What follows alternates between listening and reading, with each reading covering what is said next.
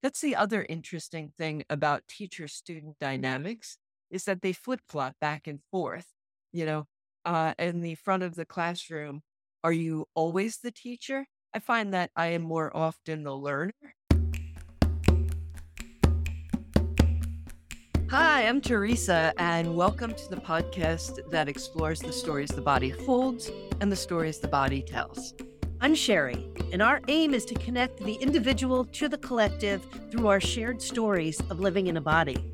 And each week, Sherry and I pick a different topic and have a casual conversation. This is Anecdotal Anatomy. Hello, teacher. Hello, teacher. How are you today? I am fully seated in the seat of the student. which is often synonymous with the seat of the teacher. Sometimes I learned the best things from the students in my class, and they were they've always been my teachers. This is true. This is true. That that's a that's a fundamental truth. Yeah, it's kind of hard to define in a very clear and concise way, you know, the avatar of teacher because it comes in so many different forms. You know, um, even Siva, my dog, you know, Amy from way back in season one, go back and listen. She talked about how much the dogs teach us about how to live our life. You know, Siba will come up and kind of insist that I slow down in my walk sometimes. She'll just stop and stand still and start staring into the woods like, hey, there's something here for us to observe. So you never know where your teacher is going to show up. You don't. I, I don't know if you ever read the book, The Once and Future King. I've read it twice the interesting thing about it is the first time I fucking loved it. And I'm going to tell you what I my takeaway from that time. Second time I read it out loud to my firstborn. It was part of our sort of like graduating from the kids' books into like that next thing. Neither one of us could understand a lick of it. It was just like, what the hell am I reading? I it was it was unfathomable to me that I'd had two such disparate experiences with the same book. And I should know more now in my life, having lived many more years since I'd read it the first time. But my takeaway the first time this is a King Arthur story. And Merlin, Arthur, when he's a boy, is referred to as the wart and W A R T, I think. And Merlin comes in and transforms him into all these different creatures, like an ant, to learn how to be part of the army of ants, like the skills that you would learn from that particular species, turned into a squirrel where these squirrels mate for life and they have this, I forget all the scenarios, but it was every time he was transformed, and transformation is something we talk a lot about as a result of lessons and teaching and moving forward.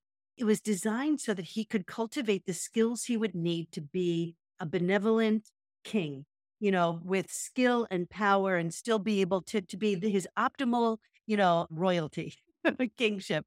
And I thought that was so interesting, just apropos of the lessons we learn from animals as humans, as observers. But what happens when you sort of inhabit inside that world? You know, what else can we learn? And I, it's not really a thing we'll know, it's an unknowable. But thank you for the imagery from Once and Future King. T.S. something. Uh, the hell is his name? I'll, I'll look for it. I can't remember. But yeah, Once and Future. T.S. T.H. White. T.H. White. That is, yeah, not T.S. Eliot. Did you say that the other day? T.S. Eliot, you meant something else? Yes. And I mean, yes. And I said T.S. T I A S. Yes. Right. Okay. Yes. Speaking of teachers, you know, I've never met him, but I've read his book, loved his book on the subtle body anatomy. And I consider him one of my teachers, even though we've never actually met. I do as well because, as you know, I kind of love science, and he really, the way he presented all of the different information about our body, mm-hmm. um, just expanded my view in so many different ways of how I can think about the body, right? Just these giving these beautiful titles to different parts of the body and the way that he talked about like and I've used it not exactly but somehow when he talked about the sacred sacrum I mean it's actually named so it doesn't make I mean it's not a far leap but he made that very far leap for me just in the different metaphors that he uses in his book and also this different way of learning by learning through metaphor rather than necessarily memorizing, you know, muscle names, insertion origins, actions, right? It wasn't a memorization type of learning. It was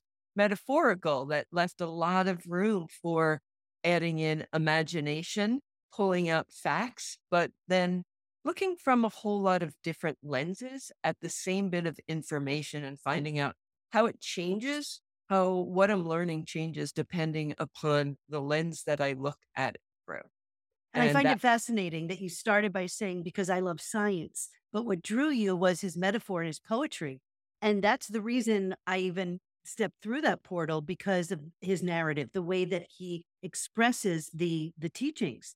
And so this goes to the seat of the teacher. You know, I like I've said this before. When I was at NYU, I had taken this is way back in the day, but I had taken a Hinduism, Buddhism, and Taoism class, and it was, should have been the most astonishing, beautiful experience. But the teacher was, you know, about dates and you know, did it and like explaining the deities, but not in any kind of t- contextual way, not in a way that would have drawn me in and thought, wow, I want to learn more about this.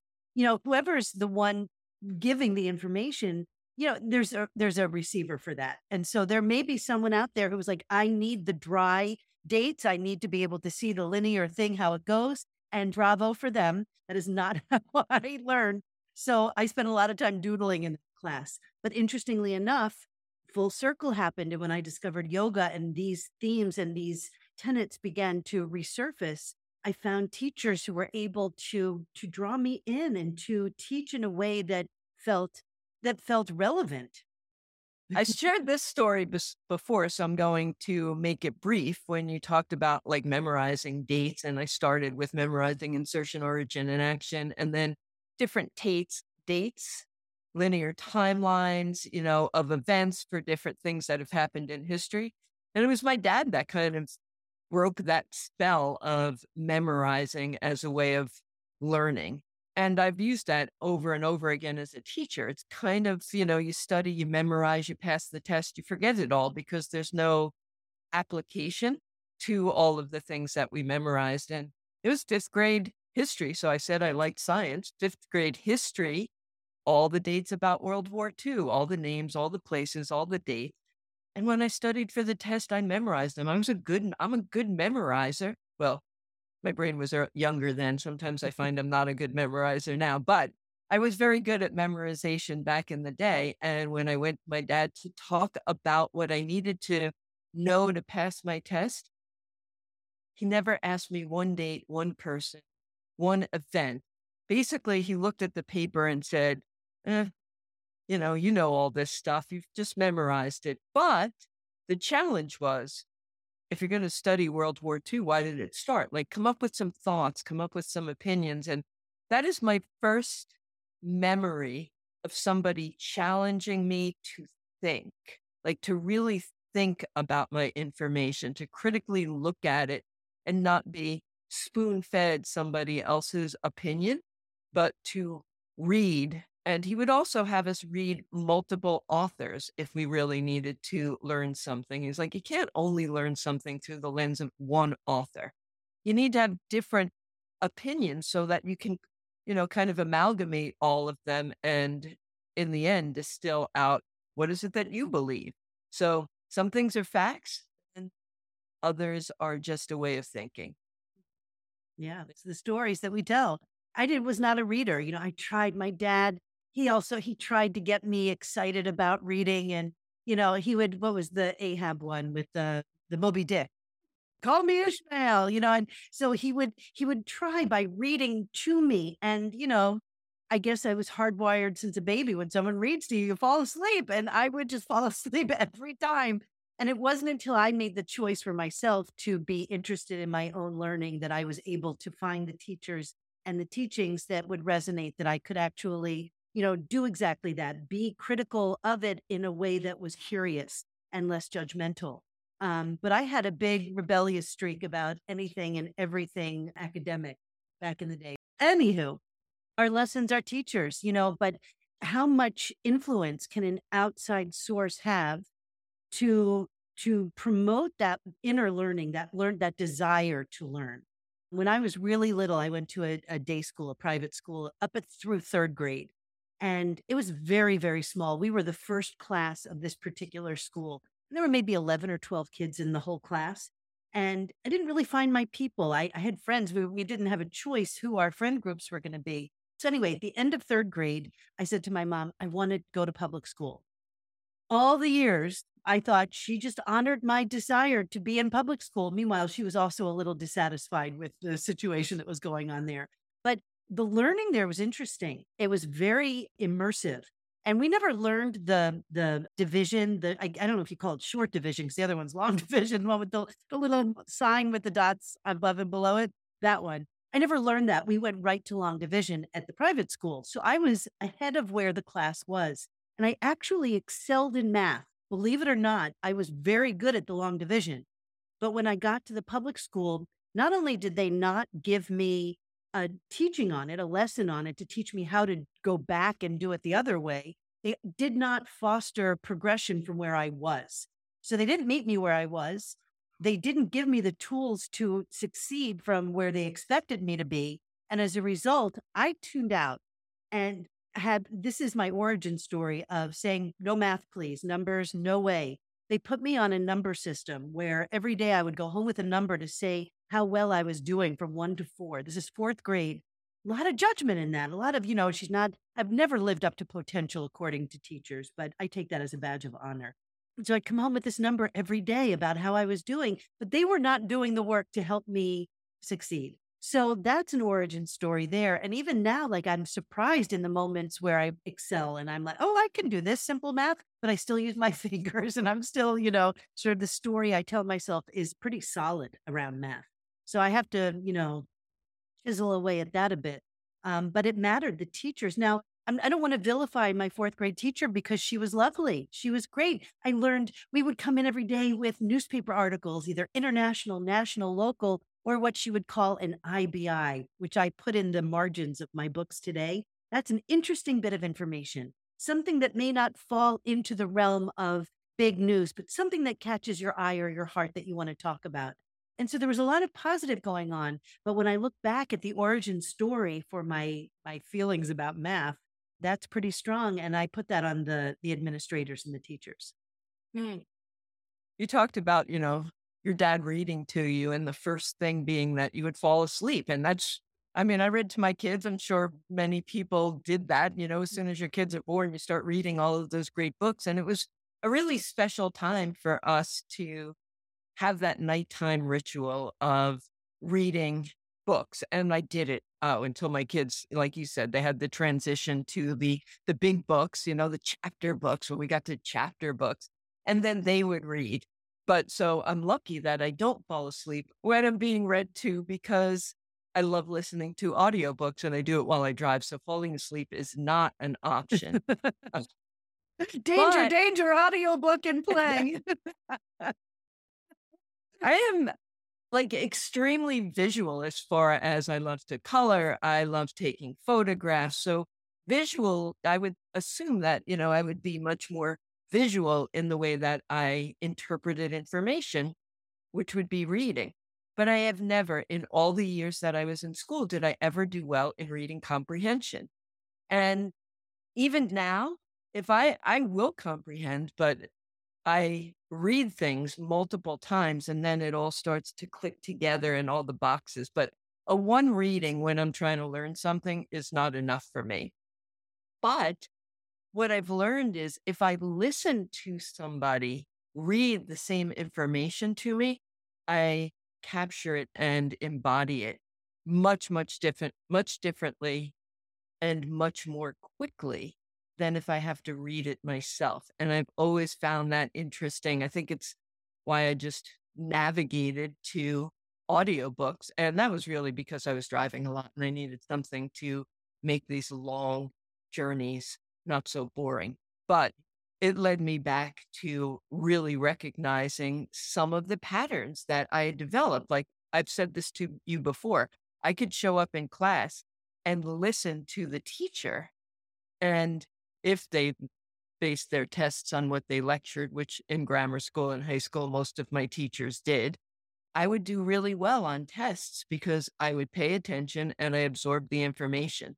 But if they said, go home and read this chapter, I would probably have to read it four or five times if I really wanted to be able to absorb the con- contextual information that was in there rather than just the words. I can't imagine caring enough to read it five times. Like that to me is just way too much effort. And I get it though, like because I'm the same way, but I think that's why I didn't do the work. You know, they say, and I don't have the statistic on my hands at the tip of my hands, the tip of my tongue, but there is some kind of data out there that suggests that you you absorb a certain amount of what you hear, a certain amount of what you read, a certain amount of what you see, but the, it, when teaching something, that is the most absorbable experience. And I have found that too, that my yoga, not just asana, but yoga philosophy, all of the things, the offshoots, my meditation, all of that came into clearer focus when I started teaching. Now, that didn't take me out of the seat of the student at all. I, I've never had the confidence to kind of really stand firm in the seat of the teacher as the one in the front of the class. I kind of see all, even regardless of how the setup is, I see all classrooms as a circle. And so we're all just arcs in the circle of learning. And that, yeah, I think I heard Seane Corn years ago. I went to do a workshop of hers at Yogaphoria when it was in New Hope. Thank you, Melanie, for doing that. And she said something like, It's not that I know more than you, it's that I have the capacity to communicate it in a way that people can best receive it.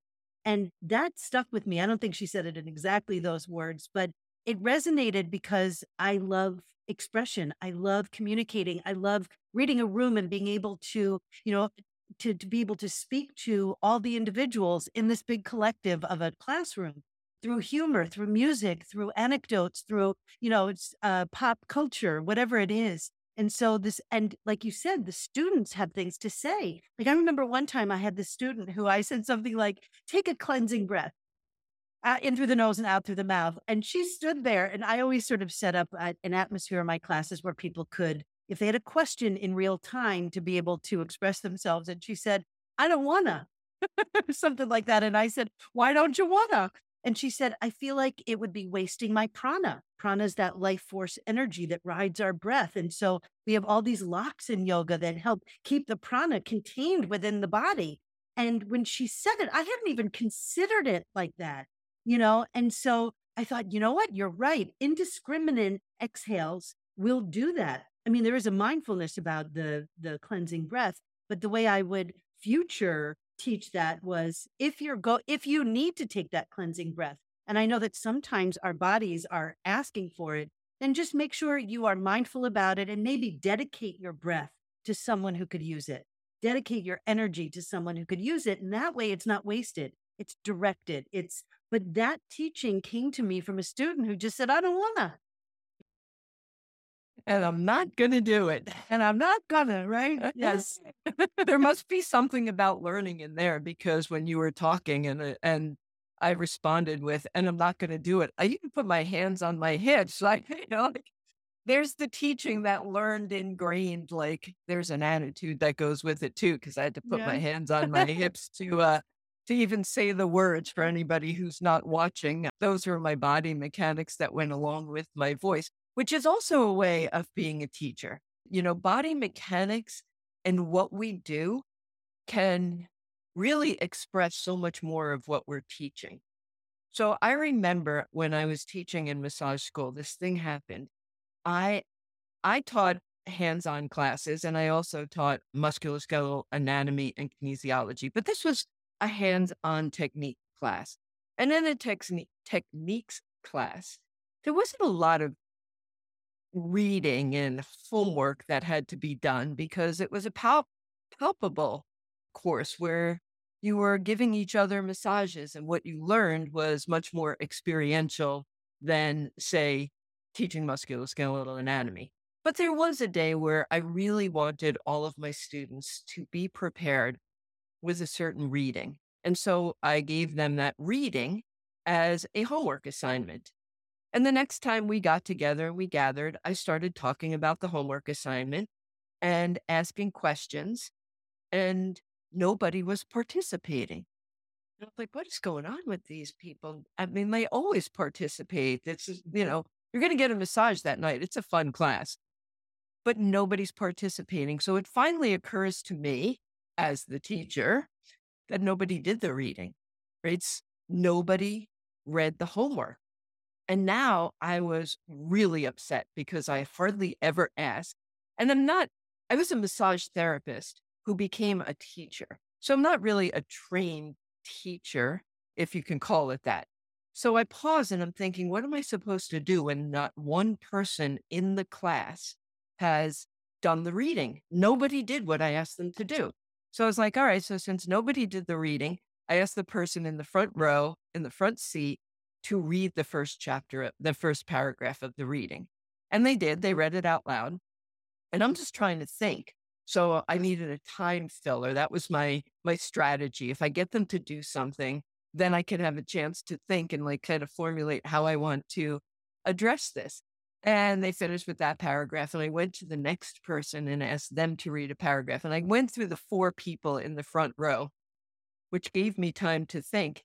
And what I realized was how I was reacting was a punishment, sort of like, oh, you didn't do the homework. So I'm going to waste your massage. I wasn't thinking I'm going to waste your massage time, but I realized that my choices were more like treating people like children and punishing them for not doing something I asked rather than finding a way to make it a, make it a more much more positive teaching moment i went into a punishing moment like you're in trouble for not doing this and then all of a sudden by the fourth person i realized like what are you doing you're not here to punish you're here to inspire and teach and share passion and information so i stopped and i was like and then I was like, all right, so this is really important. You know, I don't ask you to do a lot of homework. And I just had a conversation from my heart. Yeah. And somebody raised their hand. And I was like, okay. I said, you want to contribute? And she said, thank you for not reading all of that. And she goes, somehow you came across as my mom. And I just felt like I had disappointed you so much that whenever you ask us to read again, we're certainly going to do it. And I realized that my thought process was right. I was treating them in a way that was a little unfair. And, and I transformed it. And we had a really great conversation around it in a different way. So instead, they broke into groups. Each one prepared a certain lesson. This is all going back to your teach it. So I broke them into groups instead and said, okay, you take this, you take this, you take this. And then we'll come together and we'll teach each other yeah. what we learned, which wound up being a really great and inspiring class because, again, they were the teachers. They went, they looked at the information. So the learn it, do it, teach it philosophy, I, I will venture to say nobody's forgotten lesson. And I would venture to say that even trained teachers, there's a learning curve to the actual being in the classroom. You know, you were the one who told me to record myself way back when, just to see if what I was doing was in line with what I was saying. That was a huge teacher for me, seeing myself recorded. And that's, you know, teachers go through that too to sort of see how many times do I say like, so, how many times do I stammer? So, watching ourselves back is a big teacher for teachers. And, you know, who who gets trained to t- I mean I guess teacher trainings do something I know that for the yoga teacher training at the Prancing Peacock, that was the first training or something that I was doing to move myself forward that I actually read every book. I read every chapter, every word, because I was so, I was at a point in my life where I knew what I wanted.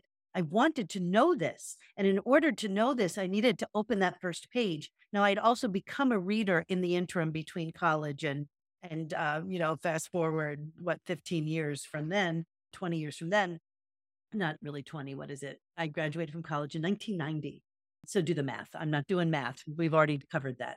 But what was that? That there were books I got to choose, but then there were books in the curriculum and every freaking word. And yes, there was a progression over the learning and the knowing and yeah, and that fear of having to teach it, getting up there, not having to, getting to teach it to our peers and our classmates and all of that. And and little by little, you know, it's 2011 is when I taught my first class, but I've been practicing since about 1999. Uh, so there's been a whole progression of teachers, formal and informal. You know, going out into the world as a teacher you know, just being alive as a teacher if you're curious enough to pay attention to what's around us. You know, when I think sometimes my fourth grade, my fifth grade teacher, Mr. Marshall, he had what I remember from his class, not very much. I remember he had a poster on the door that said, just because you're paranoid doesn't mean they're not out to get you. now, oh, my, now, my dad was a psychiatrist and my mom was a social worker. And I, you know, was very familiar with the word paranoid, but curious why it was in a fifth grade classroom, you know, and I've never forgotten that. My sixth grade teacher, Mr. Hunter, I look back, I had about 10 years in the 90s when I was obsessed with the King Arthur legend. I read everything, all the fiction, you know, the Mary Stewart books. I read Mists of Avalon. I did a whole, the whole Cornwell books. And the history ones, trying to search for Arthur, I, I cared a little less about. Um, but I thought, where did this come from? I, I'm like 99.99% Ashkenazi Jew. Like, how do I have so much desire to learn about, you know, the southwestern England and Wales and all of that history? And then I remembered Mr. Hunter. Mr. Hunter, my sixth grade teacher at Rydal Elementary School. He he created a classroom that was based on on the feudal system so that we could learn it in context. How fucking brilliant was that? I learned more in that classroom than I had in all of the years accumulated to date. And I was I was a serf in this little model of teaching. So and for some reason, Mr. Hunter seemed to take a lot of joy in Serf Sherry, go clap the eraser. Serf Sherry, go do this. Serf Sherry, go do that. And it became kind of a shtick, and I became Serf Sherry. Um, but we had the lords and we had the ladies and we had all of the whole sort of thing.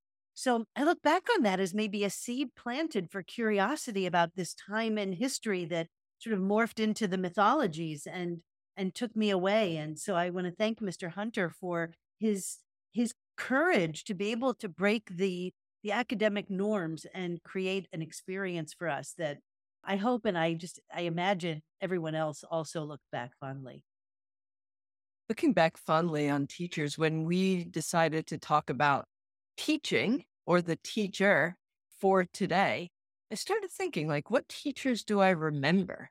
And I'm thinking that if I remember your name and I remember something about it, you made an influence on me because there's lots of teachers whose names I no longer know. I don't remember who you are. Sorry. And not that I didn't learn in your class, but when the teacher's name is still there, I'm thinking, I must have really learned something so valuable, even if I don't remember what the valuable lesson is or whether it was like just an attitude for the whole time that they were my teacher.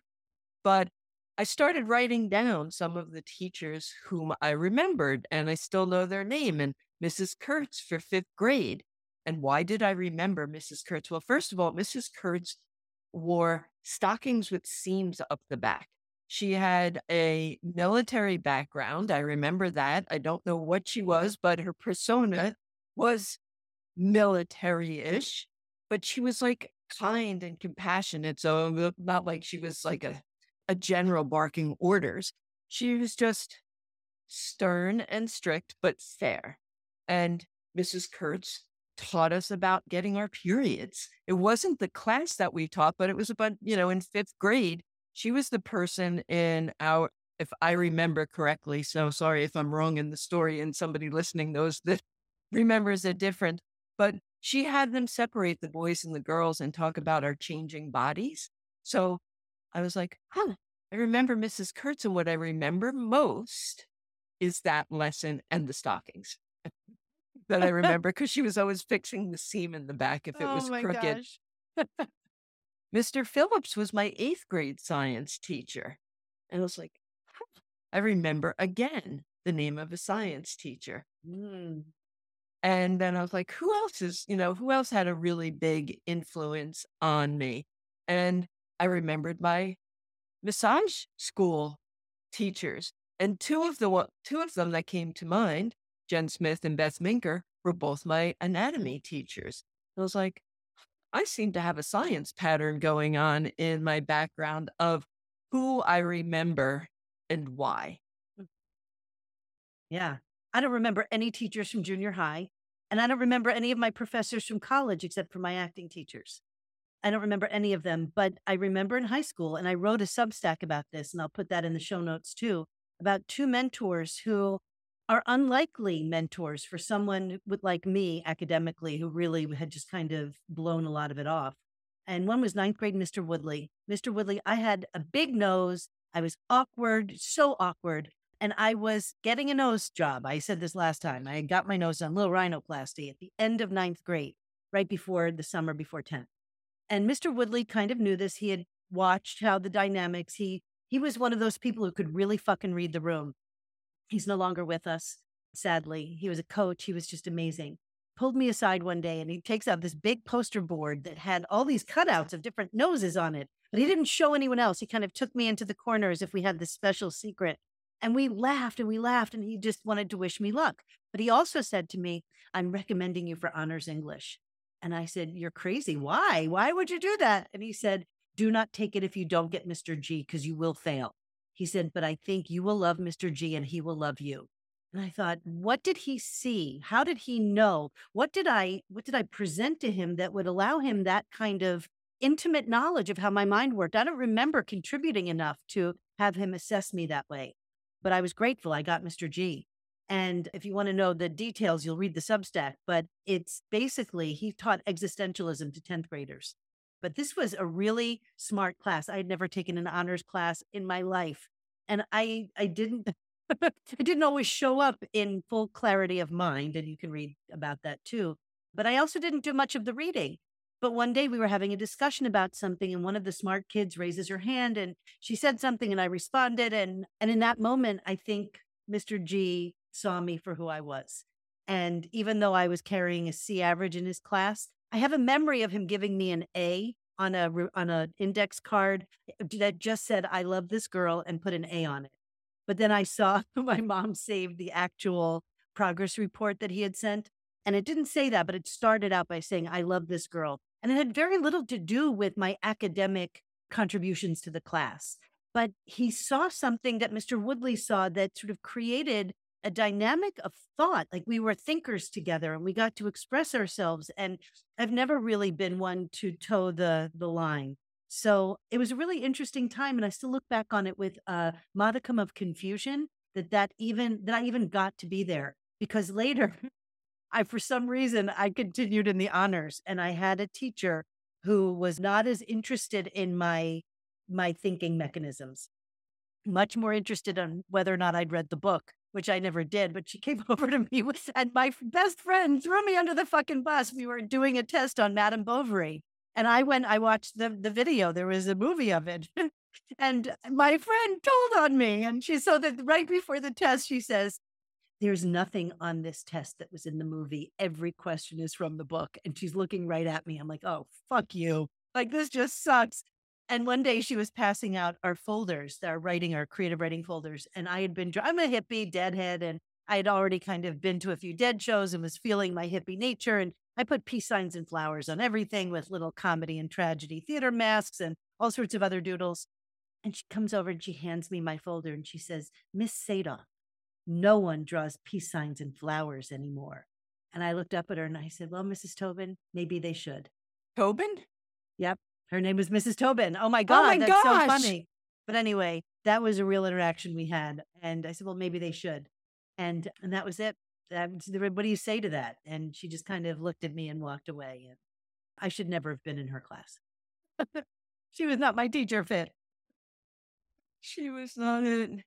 You know, teachers and mentors I such a I don't know even what it is. I've had a mentor, a couple mentors that I'm thinking of that came not necessarily from a likely place. You said we were thinkers together. I had a student, her name was Mimi, brilliant. Oh my gosh. But Mimi was a thinker as well. And she and I would get together. We still see each other long after graduation. Uh, she was in my massage class. She's has had a huge and very expansive education behind her. She was just really brilliant, but a great thinker. And to this day, if the two of us get together, it is, did you hear about? And then we start ripping apart. Well, what if you looked at it from this way? It's it's having somebody that inspires me to really like, let's just not worry about whether this is right or wrong initially. Let's just play with information, talk about it from different angles, review it in different ways. And she was really, really inspiring. And to this day, I can learn something and say, Hey, Mimi, guess what? We would call it like whenever there was a class that I wanted to take or I was thinking about taking, I would send it to her with a picture of a carrot and say, I'm waving this carrot in front of your head. Look in front of your face. Look at this great teacher that I want to take this class. Are you interested? So she was a student of mine who was just as much a teacher of mine. And then after she graduated, we kind of went through learning different ways together. So that's the other interesting thing about teacher student dynamics is that they flip flop back and forth. You know, uh, in the front of the classroom, are you always the teacher? I find that I am more often the learner, even though I'm the person who they say, oh, you're in the front of the room, so you're teaching. But there's something about the interaction of watching students while I was teaching. It's one of the things when I had to begin teaching on Zoom that I really don't like is the energy of that connection that was palpable when you're standing in the same room. Um, just being able to see the expression on everybody's face while I'm talking and sharing information was a way of me knowing if what I was talking about was landing. Like, did everybody look like they're sitting on the edge of their seats going like, what's she going to say next? Which mm. happened occasionally. Well, they're kind of like, hmm, when is this going to be done? and just kind of leaning back, looking a little bit bored, or was there questioning, you know, expressions on their face? A lot of my teaching and how I shared information was directly influenced by the energy and the feedback that I interpreted that I was receiving from the students in my class. And I say interpreted because they didn't tell me that, but it was still something that I paid great attention to. I think that makes you a very generous teacher because I don't think all teachers do that. You know, I think for me it was glimpses. Like I had moments that would sort of come to to remind myself of that. But there are some teachers who are dictatorial who are there to disseminate information and then leave and do their thing. So I think that those of us who recognize that they're that we are also students up in front of the class wherever it is, I think that it speaks to a certain generous nature and and a willingness to not always be right or a willingness to learn, a willingness. And I will say, I don't know that I always had that willingness. There was a time in the beginning where I became kind of a purist. Like if I learned something new, I would hold on to it as if that was the thing that I was now, you know, presenting. But that didn't mean that was always the case, you know, that there would be those moments in between, like, I don't wanna, that sort of reminded me, like, oh, yeah, yeah. But there is sort of this feeling of there were certain things I could do in front of the room that I could not do if I was in the class as a student on the mat. You know, if I was modeling something, there were certain poses that were really hard for me to do as a student, but as a teacher, somehow I was able to get them done. Mm. And so there's an energy that is important to kind of, I think, make a little bit of a distinction that we are the, actually the teachers. We are the ones who are disseminating information. But if it's only a one way flow, then we are no longer teachers, we are dictators. And so, like, just to kind of make that space for that. Yeah. You know, it's always interesting to me to learn what I'm teaching. And that was a lesson that was taught to me by uh, Jen Smith, one of the teachers when I was teaching at, in, at Cortiva at the massage school. There was a student that was really struggling. There were many students that were really struggling at this particular time. And my job was to teach anatomy, which for struggling students, anatomy is really hard.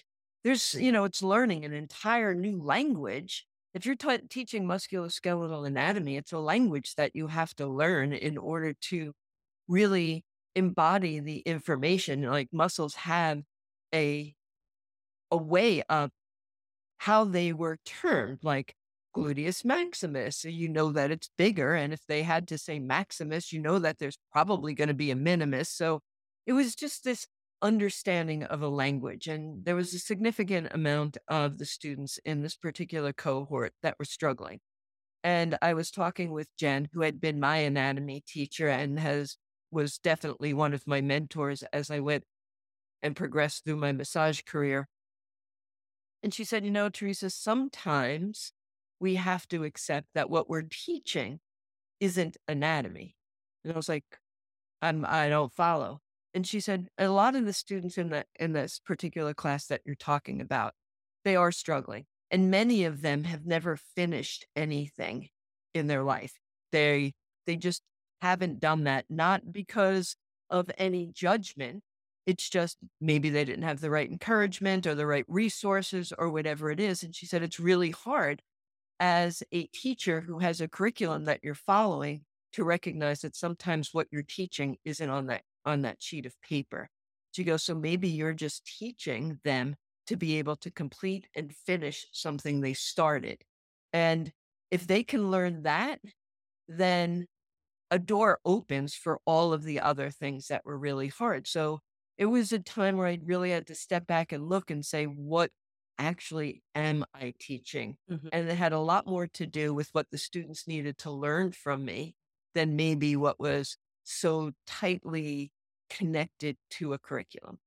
Well, and and sometimes you can't know what it is you're teaching the person mm. because you mm. don't know all of your students in the in the in that way necessarily. So we have to stick to the curriculum in a in a way because that's what we're there to teach.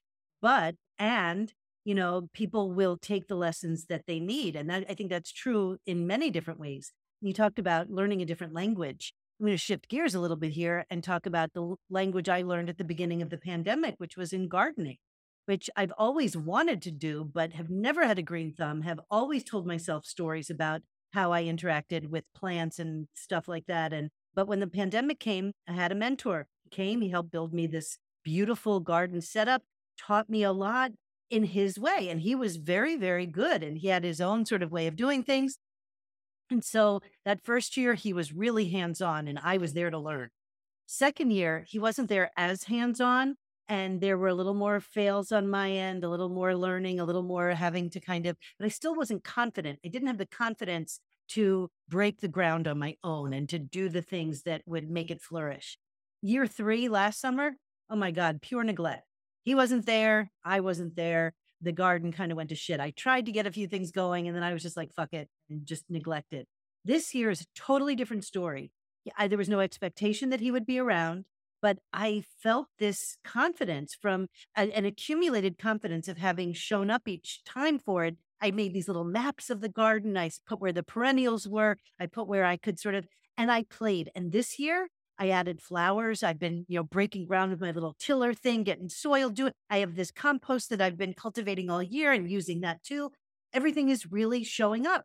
And there have been a ton of fails. But the difference in the feeling is that I am learning so much. I know what to put on my map now about location, certain things, how they grow, how, what things would work better together, and where I've added different things. It's a completely different experience. I feel a certain amount of autonomy now, even though the experience with that mentor was limited and small and really contained within the beginning of it, it was essential. That relationship was essential to get the wheels moving, to get myself going, to learn this language, and to decide not to do some of the things that he said and to work on my own and see where his wisdom was and where it meets up with my wisdom. And so I think because I've also been a teacher for many years, even when I didn't know I was being a teacher, this all of those relationships, all of that, it was it was alive in this experience too. All of my acting was alive in this. All of my yoga was alive in this.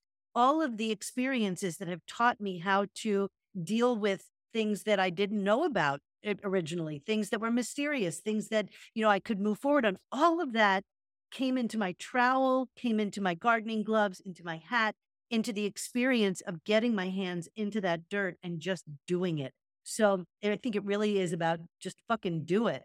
Thank you, Nike. I don't know. They did, did really encapsulate it into one yeah. sentence that we could use for so many different uh, applications. You know, you were talking about your garden, and it reminded me of one of my favorite movies, and that, and I say one of my favorite because I could probably say that about hundreds of movies. So yeah. I'm just going to say one of them, and that's To Sir with Love.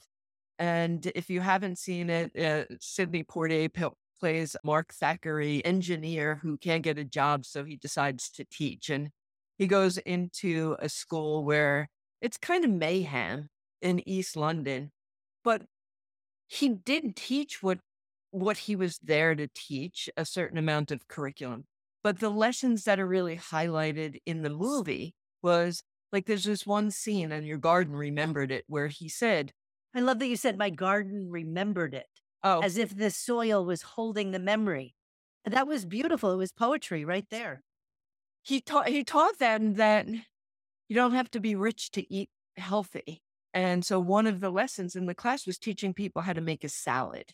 And kind of brilliant, right? He also taught people to address each other with respect, starting with addressing themselves with respect, to, you know, to to start to believe in themselves, which is a lesson that isn't written down saying this is lesson number six, but he made a huge influence in how each how they greeted each other. Everybody called each other sir or miss, right? So he really started to work a lot with these disadvantaged and unmotivated students to just kind of elevate them as a group in how they showed up in the world, which I just I could watch the movie again right at this very moment and still find new things to learn in it. But all of that, it's interesting that it came up just from your not just from, but from your talking about your garden, that that's the movie that came up because I got a card years ago from one of my massage students, someone I really love. She's just she was just such a great student. She's done so many amazing things. But I opened the card after graduation and it was and it said to sir with love.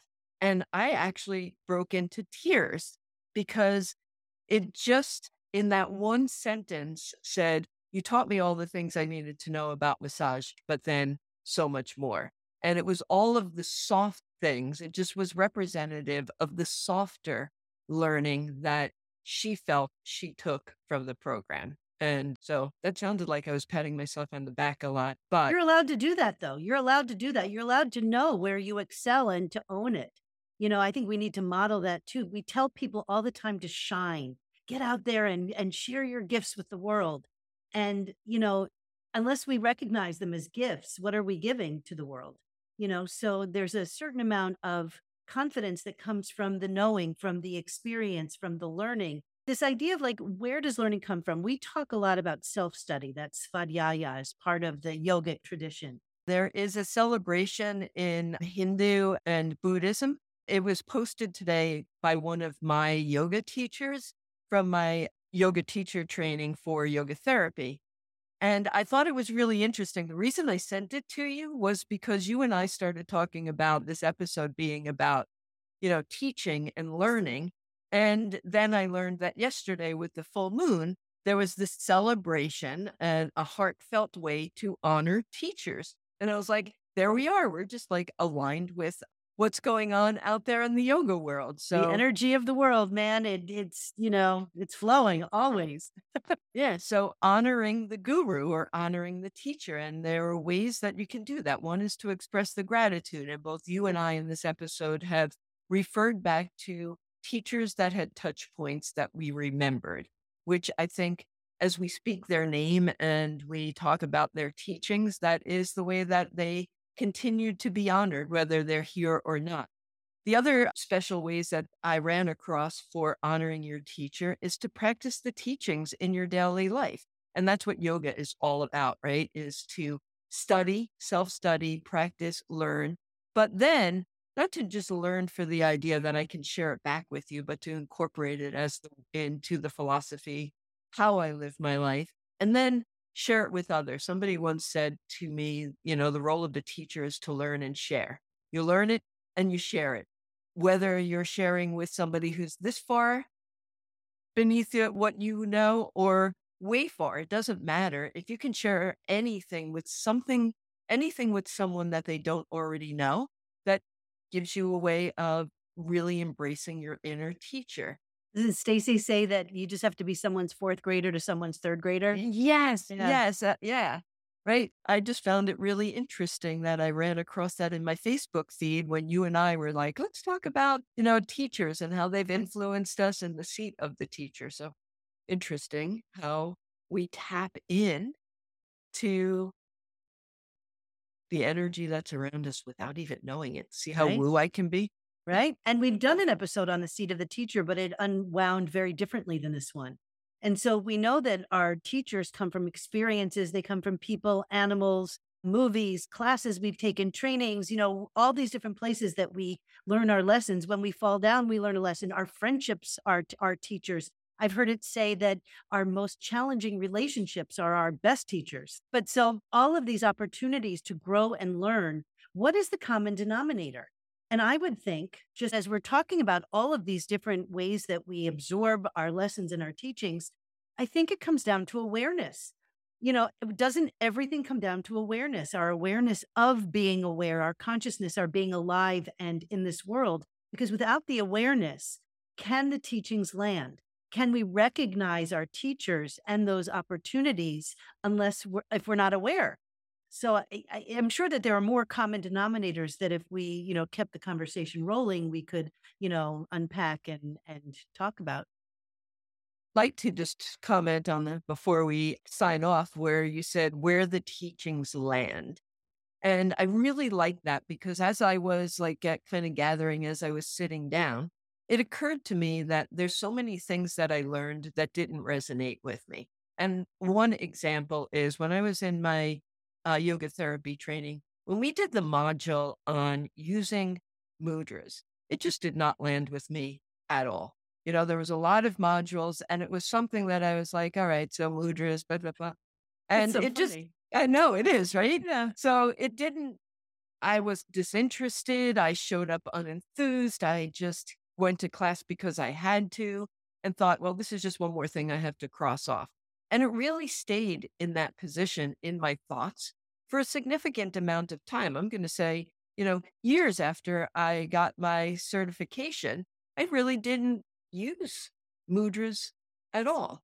But then one day I took out my mudra book and started reading through it and playing with the hand gestures. And I was like, wow, I really, really love mudras. I would sit with them and feel how just changing the shape my hand was in changed something about my thoughts. It changed something about my breath. It just was started to like really let me tap in to the sensations in my hands, which even as I'm saying those words out loud right here, I'm a massage therapist. The sensations in my hands, like, is my livelihood. So that using my hands didn't resonate is still kind of a funny little anomaly to me that what that why that wasn't the class that came in right away. But the learning was the plant the seed was planted. And sometimes we never know when the water is going to come and that seed is going to come up and there's going to be some beautiful lessons, some some beautiful application that arises just because the thought was given just a little bit of water and a little bit of a nudge. I think that's really interesting about resonance because, you know, we, we did the floating thing and the expectation was, oh my God, I'm going to be tripping. I'm going to be, you know, going to other worlds. I'm going to have this very big experience based on whatever story I was telling myself. And when that didn't happen, I felt a little disappointed, even though I had a great experience and the things that were real were really ex- exceptional. That our resonances are going to be different. So you talked about do using feeling the shifts in something in you when you do the different hand gestures. I don't. I don't feel the shift. I academically apply what I know about them to the hand gesture, but I don't know that I actually feel that resonance. But that doesn't mean it's not in resonance. Like the resonance may be so subtle that there's a blockage for me actually acknowledging it, recognizing it, feeling it, experiencing whatever that is. So it may not mean that it's not actually vibing in me, but I still am trying to get outside my head in order to feel it in my body. So I think that those, when we talk about seeds that are planted and when we look back, 2020 is, you know, eh, hindsight is 2020. When we look back and are able to apply the language that we've learned, maybe that planting of the seed is a little resonance beginning to make itself known you know, without without us even knowing it. You know, here comes and enter awareness. When awareness comes in, then we're able to maybe access that resonance at a deeper level. because we're aware of it. So maybe at it, maybe it's the awareness of it. Like this is where I get fucked up because awareness is not my academic mind. It's not the thing that says, oh, I'm floating in water and I'm doing this and the narrative thing. The awareness, I think, is the thing that allows us to experience that resonance. I was writing when you were talking about how you experienced the resonance, how, resonance and how the situation came in. And you were saying, you know, you don't feel the the hand gestures yet. And I was like, and so I'm thinking, when did I start feeling it? And it was when I started to explore the peace sign and the fuck you sign. And I'd be like, okay, so hold up a peace sign and close your eyes. So anybody who wants to do that, if you're not driving, just hold your fingers in a peace sign and close your eyes. And then turn your hand around, drop a finger, and see if something changes. And it's, you know, there you can, you can't, you know, you and again, that comes back to that academic understanding of what the two different what And you're to trying me, to communicate with them. this will always be Treat Williams from Hair. Always. Like when I do it, it makes me smile. And rest in peace, Treat Williams, who recently passed away. But that will always be that scene for me. So, like, I, yeah, I, and I'm not saying it's not there, but I think though is that resonance do- is not always acute. It's not always something that we feel that strong experience. Sometimes it's so subtle, and I'm working on subtlety. I'm I'm a bull in a fucking china shop. So even in my own in my own body, sometimes not always. You know, these practices give us these tools. So even right now, I have the tools enough to know that, you know what? I also don't end up at the mountain in guided meditation. I don't feel the babbling brook. Like I don't see it. I might have an experience. I can I can make it academic. I can tell the story. I can follow the story in my head. But the visual piece that taps into the visceral piece is often elusive for me. Think when I and it may have been in a side evolution that the mudras came back into my awareness because it's what bodies teach me when I touch them. Like, if anybody listened to more than two episodes of our podcast, they kind of know that I talk about fascia a lot. And when I learned myofascial release in school, I disliked it a lot. I was, it's subtle. All the things you disliked are now like the things that that are like I think mm. about when I think of you. I know, isn't that crazy? I know. Resistance. Resistance. why do we resist the things that we at some point are probably going to be our life's nourishment? Yeah, like feeling myofascial release, you have to be quiet. You have to slow down. You have to tap into the subtle in order to feel it. And when I did feel it, it was so subtle that I would just, my mind would say, yeah, that can't be it. That can't be it. And I would dismiss the things that I thought I was palpating as, well, that certainly can't be it. That is, you know, you're just making up that you're even feeling this thing. So I did not like it. And the idea that I became somebody who focuses in fascia in my practice is also one of those things that I have to chuckle at myself with. So, but what happened was, and I think this is the same thing that happened with the mudras, it got into my head, it got into my skin, it got into my hands that I can't do this.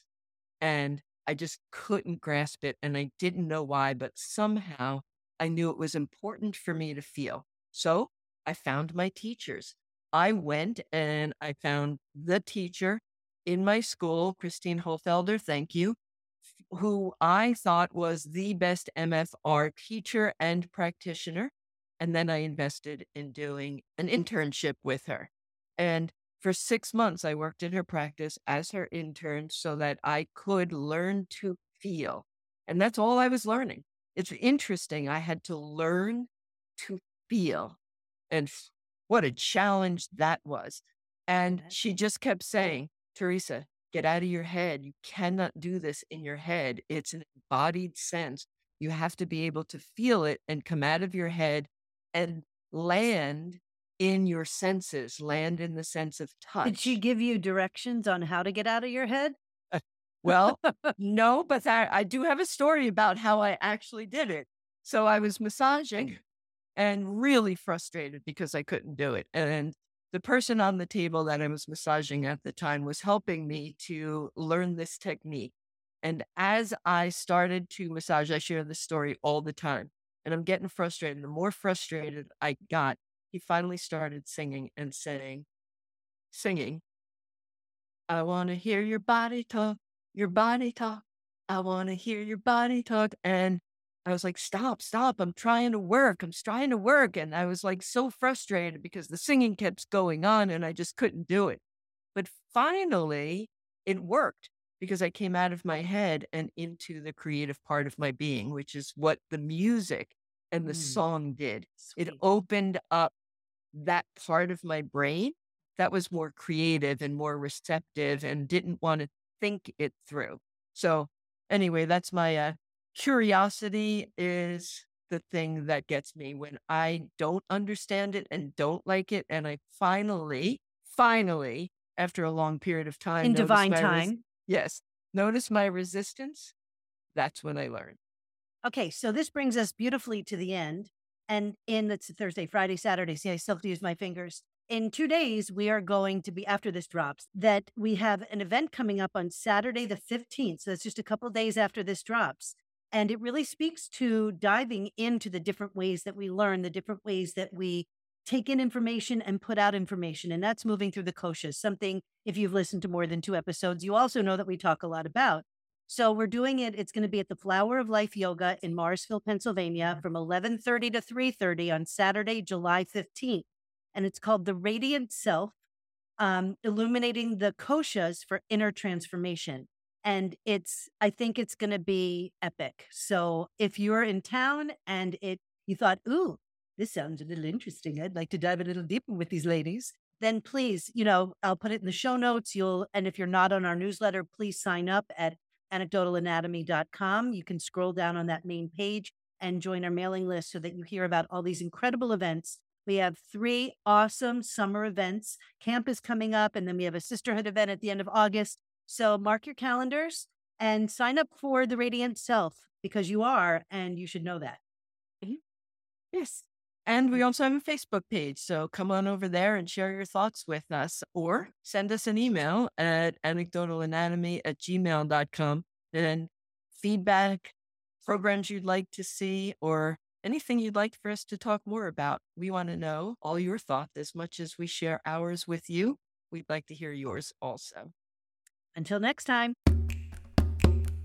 Thank you, thank you, thank you.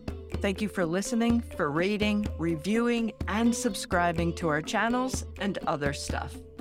Thank you for inspiring us to have these conversations and to create contemplative, live experiences that move our bodies, hearts, and minds to the rhythm of our highest selves. Thank you for showing up. Feel free to send us your stories, questions, and comments to anecdotalanatomy at gmail.com. As always, we want to thank our amazing editor, Judith George, Keith Kenny for our fun music, and Cindy Fatsis for our photos. Journey with us as we continue down the roads of discovery, taking the detours and meeting the mysteries. You are our why. See you next time.